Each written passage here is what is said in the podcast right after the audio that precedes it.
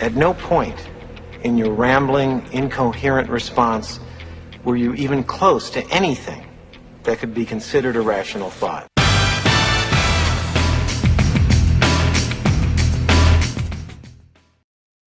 Alrighty, welcome to the show today. It's your host Doug Crow with the Author Brand Show.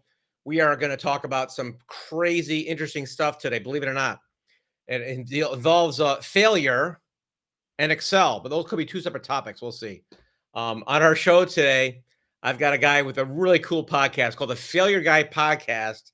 How failure is a necessary part of success, not just happenstance or you got to, you know, sometimes go through it. It's needed. He also runs a company that teaches people how to run Excel, which we can all use. So without further ado, our guest today, Ben Currier. Ben, how are you today? I am unbelievable. How are you doing? I'm doing great, thank you. So, yeah, I'm not talking to you, Alexa. Shut the heck up. Why is this even on? um, I'd like to find out about this topic. You uh, you named it the Failure Guy Podcast. So, um, where did that come from? it was a meandering um, kind of path towards it because uh, so I was reading a lot of self-help books and I couldn't implement any of the actual positive things from it. I was just struggling to, I mean, I'd, I'd consume all the information, but I couldn't put it into action. But a lot of them were saying you have to get comfortable with failure in order to succeed. So I was like, okay, well, what can I do to like make that something that I don't forget about? So I I checked to see if the license plate failure was available Shocker, no one had taken it yet. So I, I put the failure license plate in my car. I had no plans on what I was going to do with it. I was originally going to write a book to, you know, the point of your whole thing, but I realized that I only had a very specific realm of failure and that I didn't know enough, or at least I'd written like 3,000 words. And I was like, well, I could make this all me, but it'd be kind of cool if I did a podcast where I interviewed other people about their failures. And I think in like today's society of um, social media, highlight reels, and everyone's amazing and showing their best self. Uh, a lot of people don't focus on how they got there and just the massive amounts of uh, mistakes, failures, things that didn't go right that don't get seen or shown. And I thought it was uh, important to to share people's stories. And I just had wow. you recently on the podcast, and and you yes. were a fabulous example of uh, of sharing that and being vulnerable. Yeah, I've uh, I failed multiple times and quite dramatically. So it's um, it, it's funny, you know. I um, when it happened, I was too embarrassed to tell a soul. I mean, I was voted most likely to succeed in high school. So for me to go through my big dip, you know, uh, all that crap, which you could hear about on the Failure Guy podcast, so check it out. Mm-hmm. Um, I was I was unable to even tell anybody about it for almost a year, and uh, too embarrassing. And uh, I think that's an interesting interesting point that it is necessary because yeah w- without that it wouldn't be where you are i do, i wouldn't i wouldn't wish tragedy on my worst enemy but once you have to we, we can't get out of life without it i guess right? You know it's if you're doing anything outside of your comfort zone or anything in the creativity space or anything that's pressing any bounds that haven't already been tread you're gonna you're gonna have some mess ups because you don't know what's gonna happen. And uh, yeah. for me i didn't even realize that i was a, that these failure things were happening because in corporate america you get fi- so my thing is mainly getting fired from every job I've had since graduating college, and you can go through life and not have to face that because in corporate America they'll just say you he worked for this amount of time and this is his thing, and so I wouldn't have to tell anybody I got fired. I never have to even like face it. And then five firings into it, I was like looking back on, oh man, I was fired from every one of these. Like I had to, I didn't even realize it myself.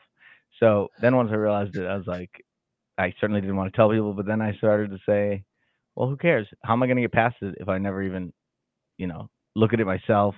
And then also, I didn't want to go back to corporate America, so I figured if I put it out in the world, who's going to want to hire me? You know, at least yeah, as a full time employee. It's not like you put the word loser in your life. Like failure is a little bit different than you know being a loser. So it's like, hey, you know. Yeah. Plus, it's funny. I mean, I like people. Well, my car had also been totaled by a hailstorm, and it's a Prius, so people are judging me anyways all the time. So I figured I'd throw failure on there just to throw them for a loop and see what it was like. But uh, what really was amazing to me is so like having looking in the rearview mirror, seeing people take pictures of it, driving up next to me and staring at me. It was a lot of uh, I got to get past caring what people think. And so after doing a year and a half of that, I'm like, I don't even notice people looking at me anymore because I don't care what they think because I've spent so much time watching them judge me that like it was like exposure therapy to not caring about what people think. Wow. So a Prius in a hailstorm with a failure license plate. Really not a thing that pick up chicks with, I guess, huh? Uh, not a lot of things. No, no, not definitely didn't happen that way. What I did learn is it's bad if you have um, a easily identifiable license plate with a bumper sticker that leads to a website with your full name. If there's road rage or any sort of scenarios where people want to find out who you are and then they can Yeah. immediately do that, it's not probably the best idea. So, uh, flash forward experience? yeah, well, yes. Oops. Uh, but okay. meaning, uh, I wish I was like, oh, I hope these people can't find me, but I know they can. So, uh, more like, I would suggest people who think about advertising on your license plate. It's probably not the most efficient way to do it, but um, I think it's just an interesting way of uh, trying things out. One day I had a, I put the phone number for the podcast. I, I like duct taped a poster board to my car, and I had a microphone set up in the car. And I was driving through. I was on a giant road trip, um, and it was like ten hours. I had it on my car. Nobody Yeah. called. Also, on the website, I said take a picture. and People were taking pictures of my car, but they weren't. It said email me the picture. Yeah. It was like the first thing on the site, and one person did it in a year and a half. So I'm like, it's amazing how hard it is to get people to do something. And I would have done that for sure. I know if I saw someone like that, like Yeah. I was only marketing to me basically uh, in that moment because I would do all these things, but no one else apparently. Uh, Well, cared. because you know you're you're a failure at it, I guess. I don't know what to tell you. Yeah. but I learned. And but flash forward Mm. to um, last April, I Yeah. totaled. It was already totaled, but I wrecked the car. So I have a nice Uh-huh. picture of it with the failure plate, totally wrecked. But that car is no longer in my life. So I got the failure license plate in this room, but it's not currently attached to a car. But like I said, it's not a great idea. So I'm probably not going to put it on the next car. But I would highly recommend everybody in the country, whatever state you're in, grab the failure plate. I want to have 50 failure plates across the country. Oh, franchise opportunity. Just- Yeah, you get one per state here, and then you Mhm. could license out the uh, the Failure Guy podcast. You could actually have co you know co-hosts or the uh, affiliate stations, right? Yeah, or just um extra special friends who who get it. Friends of failure as I call them. All right, so I'd like to find out um, like the craziest failure story you've heard so far. Oh, that I've heard so far? Yeah. I mean, so yours is pretty up there with losing the multi-million dollar business and like uh 17 foreclosures or whatever Nineteen. that happened to be. 19. Yep, I knew I'd get the number wrong because it was such it's an right. excessive amount of them. Um Yeah. I think uh, the biggest failure. I don't know. I mean, I really don't know. I think everybody's got their own their own things. Nothing stands out to me as I want to um, emphasize this person really messed up. Uh, but people, everybody, unless they don't want to admit to it, some people really get um, kind of uncomfortable with the word failure. They're like, "Oh, I don't like viewing things as a failure or whatever." You know, it's like they they don't want to they want to be higher than then like and like high road me on it, and I'm like, okay, fine, I get it. Like really, failure is only giving up on something that you shouldn't have given up on. That's really true failure. Everything else is just kind of a lesson or a learning or a mistake. I don't know. Even even giving up on something isn't a failure because you're still alive. So you could call it a pivot. You yeah, know, you, you should say, give up on some things Yeah, like smoking or eating too much or whatever. It's with the wrong know, I mean, business. yeah, right. I've always I've always said that fail, both failure and success are all are both temporary. So yeah, they're common. And- They're very common. and but we don't talk about it. We just hide it. Yeah. Like you were saying, you took you a year to want to. I mean, you don't Yeah. want to talk about it, and nobody wants to talk to you about it. No one wants to No, like hear uh, like be your therapist for a half second, even if you're just talking about it. Like, uh, right. so I wanted to have like an opener forum for that. Yeah, you know, it's funny. I'm thinking about um uh the weight loss industry. The people who are successful at that post their before and after pictures, right? Okay, that's fine. You had your challenges, now you're Adonis. Great, good for you. I've seen only one person who I know personally who started with a before picture before the after picture was ready, and she posted, "Here's where I'm starting." hmm Like, whoa, good for you. I want to see two gonna- befores that never changed, or Yep. at least.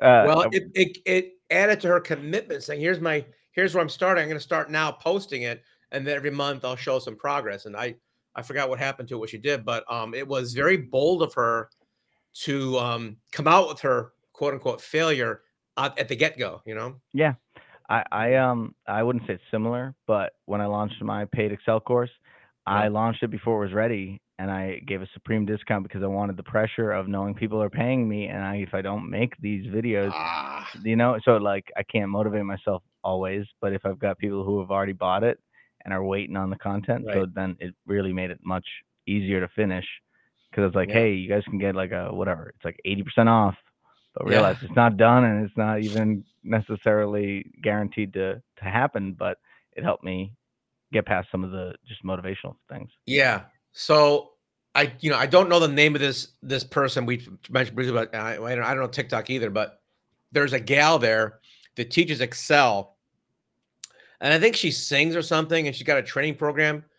She's doing bank. I think I read an article. She's doing like like six figures a month, selling Excel Wow. training on TikTok, TikTok and maybe Instagram too. See, but- I'm so jealous because so I started my thing in like 2010, Yeah. and there was a point. So I've had like five million visitors to my site over time, Mhm. and over 20 million minutes of my voice listened to explain Excel. But for the first eight years, I had no ads, no way of making money. I was just paying to p- to teach people Excel because I didn't because I don't like advertising. I don't like sales as that much. I don't Yeah. want to feel like a salesman.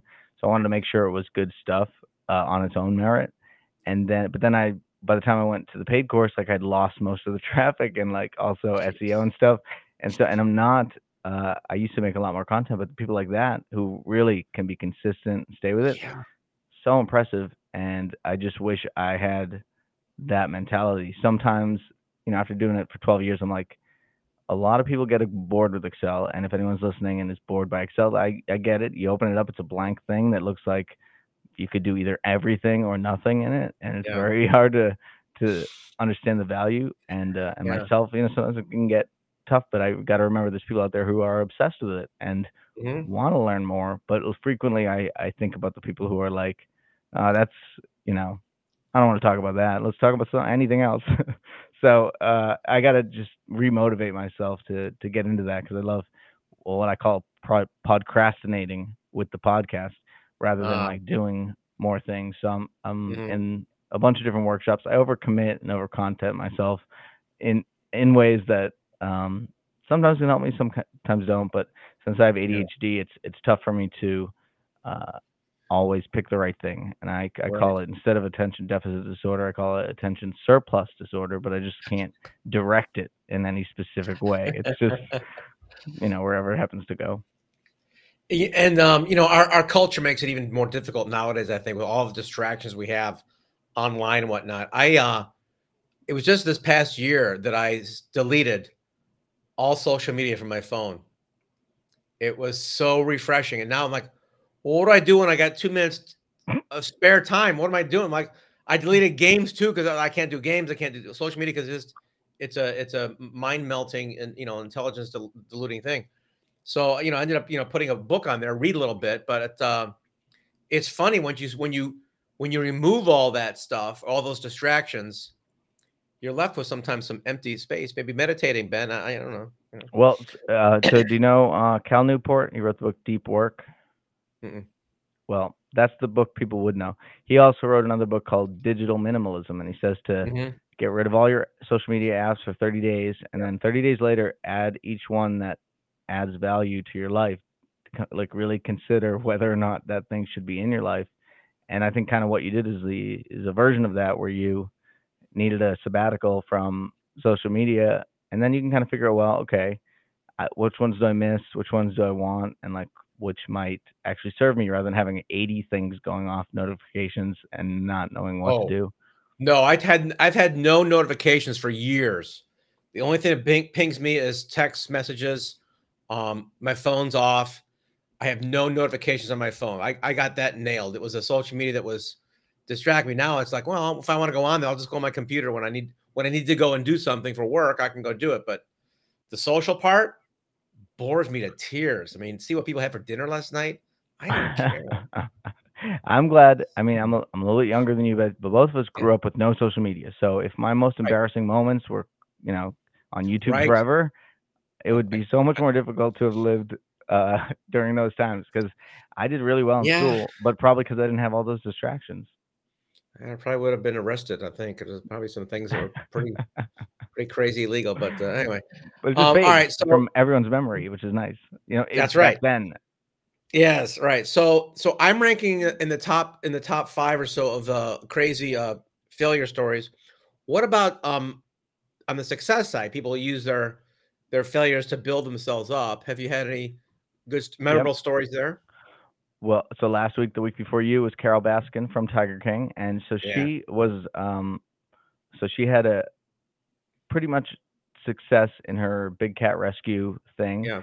But then the the Netflix people were telling her that this new documentary is going to be like the the blackfish thing that you know that remember that SeaWorld movie where they talked about how terrible SeaWorld was and the, and how they treat the killer whales. You might yeah. not have seen it, but it was like a really powerful documentary yeah. for the animals, and they pitched that as the way it was going to be to her, and then uh-huh. it ended up being about Joe Exotic and his craziness, and then her being maybe a murderer, which to me yeah. I don't think she's a murderer, but everyone else does. Point is, uh, for her to take that and then turn that into success. I mean, she was on Dancing with the Stars. She did all sorts of stuff, and so I, uh, not that I would do that, but only because I would uh, be scared to do that. But you know, it's uh, it's amazing how and getting death threats and stuff. I just couldn't. I don't know if I could handle a lot of those kind of things. She was saying she was getting death threats for decades, and so I can't take one. I've not gotten one. I don't know what's going to happen when I get my first one. So oh, I can I can help you with that if it ever happens. I can help you with that real easily. Um, so you've gotten some? No, I haven't. No, okay. I think about that. But I have a friend who um he was an undercover DEA officer in Australia, right? So he's he's facing death like within a, a second. Someone could whack him, right? And he quit that to start a nonprofit that rescues children from the sex uh, trafficking trade, right? The kids. Mm-hmm. And um, so he's out there busting these these uh, slavery rings, and he's getting death threats. And his like director saying, "Gosh, Glenn, are you worried about getting death threats?" Because no, because but there's I saw the letter. They're threatening to kill you. He says, "Listen, if they're gonna kill me, they're gonna do it. They don't threaten you. They just do it. A threat her, is only it's it's paper. So yeah, it doesn't her, mean anything. Her take on it was if you're not getting death threats, you're not doing enough uh, in the world. And she said, uh, stick with podcasting and I'll probably start getting some. Who, Who knows? Carole. Meaning, oh, Carole. Okay, she she was saying like you're not doing something that's uh like important enough. I mean, I I don't, I don't necessarily agree because you can do many important threats, things. I don't know. Maybe. I mean, who knows? I don't know who gets death threats and who doesn't. My point was I don't necessarily yeah. want more death threats, but I didn't mind the the outlook of that you're doing something important rather than I just be scared. It's a good perspective. You got to, you know, if you're not pushing the envelope, you're not pushing, you're not uh, uh promoting some kind of change in our culture, yeah. environment, society, etc. I suppose. Your friend yeah. is more of a badass too, because he was like in in the in the like undercover zone. I'm not a badass, so if someone's gonna try to kill me, I don't care how they threaten me. I don't know. I don't want it to be a surprise. I don't want it to be foreshadowed. I just want them to be chill with me. So uh, I prefer, uh, you know, to not worry about it. But but I have run into some people that, look like I was saying, with the whole license plate and tracking me thing. Um, some dicey characters that I wish uh, I didn't yeah. necessarily meet or trust or whatever. I'm too trusting. Uh, yeah. Uh, typically. Well, I'm I'm pretty sure you're safe. You're not you're not uh you know you're not um you don't have a wildcat rescue. You're not doing undercover stuff. I think you'd be okay with the podcast. I'm I'm just saying you know. Yeah. Well, I mean, it's a good way to look at it, and I don't. I don't. T- I really don't worry about uh, yeah. death. I used to think about death all the time, like every really? day, and really? uh, like scared of it, not like um uh, wanting it or whatever. Just more like, right. man, we're gonna all gonna die someday why isn't everyone thinking about that all the time? And then after a while, you're like, well, why am I thinking about it all, all the time? It's, so yeah, don't let it, don't let it ruin the present, right? Unless exactly. it's happening yeah, that gotta, moment, nothing you do about it. So yeah, you got to get over it. But I mean, my point right. is, I want to uh, I want to extend this. I'm not I'm not living a life that would extend it, but I'm saying like I'd like it to be longer. You know, like I'm not making well, right choices health wise or whatever to to do that. You're not, but no, no, no. I mean, like I might not be eating the right food. I might be, you know, doing whatever. I do a lot of things that don't uh, reflect that thought process, but I would like yeah. to uh, hang around as much as I can. Body's pretty resilient. I've seen some people recover from some major, major things. It's okay, you know, unless you're doing it for you know decades. But even even so, I mean, yeah, you'll bounce back. I mean, I go to you the know, doctor and they're like, uh, "Oh, everything's fine. Your blood pressure's fine. Everything's good." I'm like, "Can you just tell me to be better, please? Because I, I'm, if you keep saying everything's fine, I'm not going to change anything. You know, I'm just tell me." And they're yeah, like, I gotta stop this "What?" coke habit. You know, they're like, "Everything looks good." I'm like, "Come on, just say be better." And then, but if they did, I would be like, "Oh, you just said it because I told you." Point is, like, these metrics on my health can't keep up if I keep doing like I need, uh, you know, I have trouble with motivating myself, but the, there's the like wine health bottles are not all open back there, man. You're doing And okay. So, that's true, but health on my, like, to-do list is pretty far down the list. I've got a lot of uh, things that would jump in front of it, and I think I've been to the gym the gym, like, 3 times in my life, so meaning I don't do enough, and, uh, and it's not in my realm of, like, super caring about it at the moment, so well, I'll get there. for what it's worth, uh, yeah, you, you are younger than me, but you'll you'll it'll be more important as you get older. So, whatever you can do prevention wise, it's always pays off later. So, Yep, you know, meditation is something I'm trying to do a lot more of, yeah, though, so to your point, no, because I think that's something that people, um, kind of balk at or just don't, man, um it it seems stupid on the face of it sometimes to a lot of people, even myself included, because I I have so much going on in my head that, like, to sit and try to not think or whatever, it seems counterintuitive, but it's super helpful for your brain. yeah, with ADHD, it takes a lot of effort to zone out. I've I've been uh, in over the past I don't know five or six years. I've had pl- times where I'm like, hey, I'm pretty good. I'm almost every day. I, I take 10, 15 minutes. But this past year or so, I have not been able to really zone out clearly. I'm always thinking about it. It's Yeah, hard, I need but guided meditation because thing to do. meditation, 'cause if it's guided, then I I'm right. not, Yeah, it makes it much easier on my own. I Otherwise, the monkey guides you. Exactly, yeah, but always bring it back to the breath or whatever. I don't know what version you do, but um, mine's more about just focusing on the breath and or um, focusing on some sort of specific motivational thing. Yeah, I like a calming voice walking me through it because it's less right. likely that I'll um, Yeah, get distracted. But the main thing is, if anyone is interested in meditation, is you, there's no way to mess it up. If you start thinking about stuff, it's no big deal. Just try to recognize it, let it go, and yeah, you know, go back to meditating. It's not like right. I I usually just go into gratitude first, uh, gratitude and and a little bit of breathing. I've done the guided thing off and on for a while, but yeah, it depends on who who it is. So um, let me ask you a couple questions about Excel. You don't have to expand this if you don't have anything here, but I'm sort of curious. I asked you about you know the crazy failure stories and successes.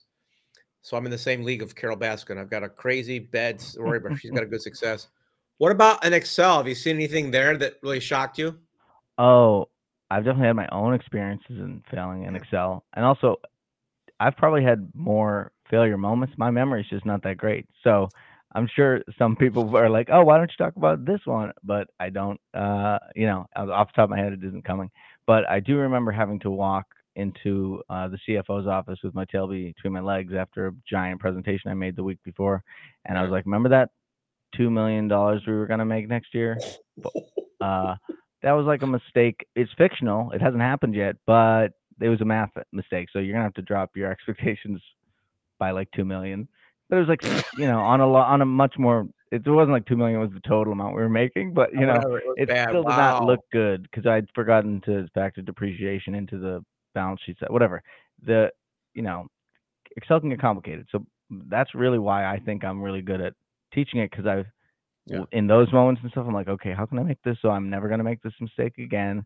How do I make like a bulletproof spreadsheet that can't have any errors and it yells at me if anything's wrong because I don't want to do I want I don't want to have to go back in there. And even if it's I mean, the weird thing is, uh, if I'm making a five year forward looking financial plan, which is what I would do for companies, uh, I'm not a psychic. So how do I even to, I can say if you did this, that, and the other thing, the math says you'll get here. But you got to go into the real world and do those things. Yeah. Just because it's in a fancy Excel sheet doesn't mean it's going to happen.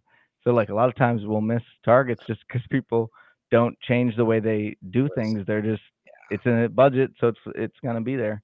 But you know, in- investors call business plans are, are works of fiction anyway. I mean, it's all just there's so yeah, many there's so many intangible variables you have no way of knowing. It's just guessing. Excel sheet not much different, I guess. Like, hey, this is what I'm on on forward looking statements, right? Obviously, on yeah. recording from the past, it should be accurate, but for the forward, I mean the stuff, who math knows? checks out. It's like if you had this many customers and this many, I mean I do it so it's a, it all makes sense, but it's all Yeah. theoretical on whether it would happen. And since Yeah. I grew up in Salem, Massachusetts, which is a witch city, I'm very familiar with um, you know, psychics and fortune tellers and things like that. So it's like, how much do I have to pay you to lie to me? Okay, cool. And I feel like that's what corporate America is in those situations. Like, you're paying me a lot more, but I'm just literally Yeah. trying to predict what will happen or give you something that, that Right. is a possibility. I remember I was working for these people and they they they were doing a CBD. This is when CBD was just starting out as like Yeah. a, a, thing, and they had me doing this something that like five years out they were making two billion dollars, and I'm like, that's more than like the whole sunscreen industry or whatever it was at the time, uh, combined. How are you guys as as just a CBD company, whatever? People can get crazy with the projections, but Yeah. um, a lot of times it's just whatever they want it to be. A lot of jobs I've Yeah. been at, and they're like, "Here's here it is," and they're like, "It needs to be a little bit higher," and I'm like, "Okay, well, why don't you just tell me the right answer, and I'll make it come out that way?" Because it's like it's all math, you know. That's hilarious. Yeah. Wow. That was- Interesting stuff. That was for Viacom, one of the biggest com- companies in the world. So like, I'm li- so I had like a, a, li- a lies sheet. I didn't call it a lies sheet. It was like a New York plugs sheet. But it was like this is the stuff I can't justify because I was just told to do it. I don't want to muddy it with all my real stuff. So I'll just separate it and go. I can't explain this because they just said they wanted it, but you know we're gonna make 2.7 million because of CRM. Oh, okay. Okay. What's how did that Thank you, man. Let me take that to the shareholders and bump up our stock price. You just made us an extra billion dollars valuation with your Yeah. spreadsheet magic.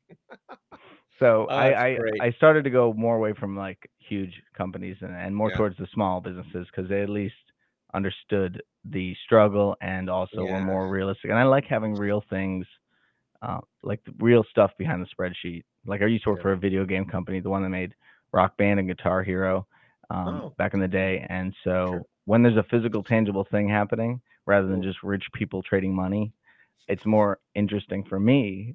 And every time I got fired, I'd switch industries so I could learn a new industry Yeah. and how it works. Because I, I was at a party once years ago with a bunch of guys in the neighborhood. There was about seven or eight of us there. And this one guy looked around after about half an hour talking, says, You know what? I just realized something. Why? He goes, I'm the only person here that makes something. He made like tops of ketchup bottles. Everyone else was like you said, moving money around with their trades and their funds and all their all their and their their consulting. They weren't making anything. You know, I'm like, hmm this guy made the tops of ketchup bottles. That he he did pretty well with it. There's a lot of it's cool. Well, especially when it's something that helps someone. I mean, video games debatably help people, but I got to go to China and see like the first oh, Paul cool. McCartney bases come off the line. Uh, they were blue Wow. plastic because they were just Yeah. using whatever mold stuff they were using. Right. But like Yeah. Yoko Ono came to our office and Dhani Harrison and stuff. It was crazy to work there. Yeah. Um, I was there for like five years, and then I just they got sold to a private equity company, so Viacom didn't own them. Then I got a boss who I hated, and then I physically repelled from the work. I usually should have quit, but I don't give up. So then they eventually fire me. It's kind of how it goes. Different kind of failure. Speaking of that, um, if somebody wants to, if you want to preview a, a person to be on your show, um, how do they get a hold of you? So there's a, many different ways. Uh, there's a failureguy.com website, which uh, will certainly uh, lead them towards my email address. You can email me, ben at pod.fail, 10 letters, ben at pod.fail. You can find me on Instagram at failureguy.ben. Uh, a lot of times I don't know where people should find me. LinkedIn is probably where I have the biggest presence, but I don't have a beard in the headshot, and I only knew I could grow a beard about a year ago. So I'm really, really upset with the amount of time I spent without one. And uh, and yeah, just reach out to me in any way. I'm all over the place. If you go to failureguy.com, I'm sure you can find me. Excelexposure.com is what I should have said because that's the thing that makes me money, but I don't uh, typically direct people there. But if you use the the code failure for my premium course, you get 20% off. Okay, so I'll, do, I'll run that by slower. Make sure it'll be in the show notes here too. But it's um excelexposure.com is your business. Yep. And failureguy.com is the podcast. Correct. All right, very good. Ben, it's great having you on today. Thank you so much. I appreciate your time. Thank you. I appreciate it. And when I do get to around to writing a book, I'm going to reach out to you. All right, I look forward to talking about it. I love the topic of ca- catching all these uh all these fails out there. And that finishes up our show today, the Author Brand Show. That was Ben Currier from excelexposure.com or the failure failureguy.com. Check them out. And of course, subscribe by clicking below here, and you get some free goodies from us as well. Thanks so much. This is Doug Crow, your host of the Author Your Brand Show.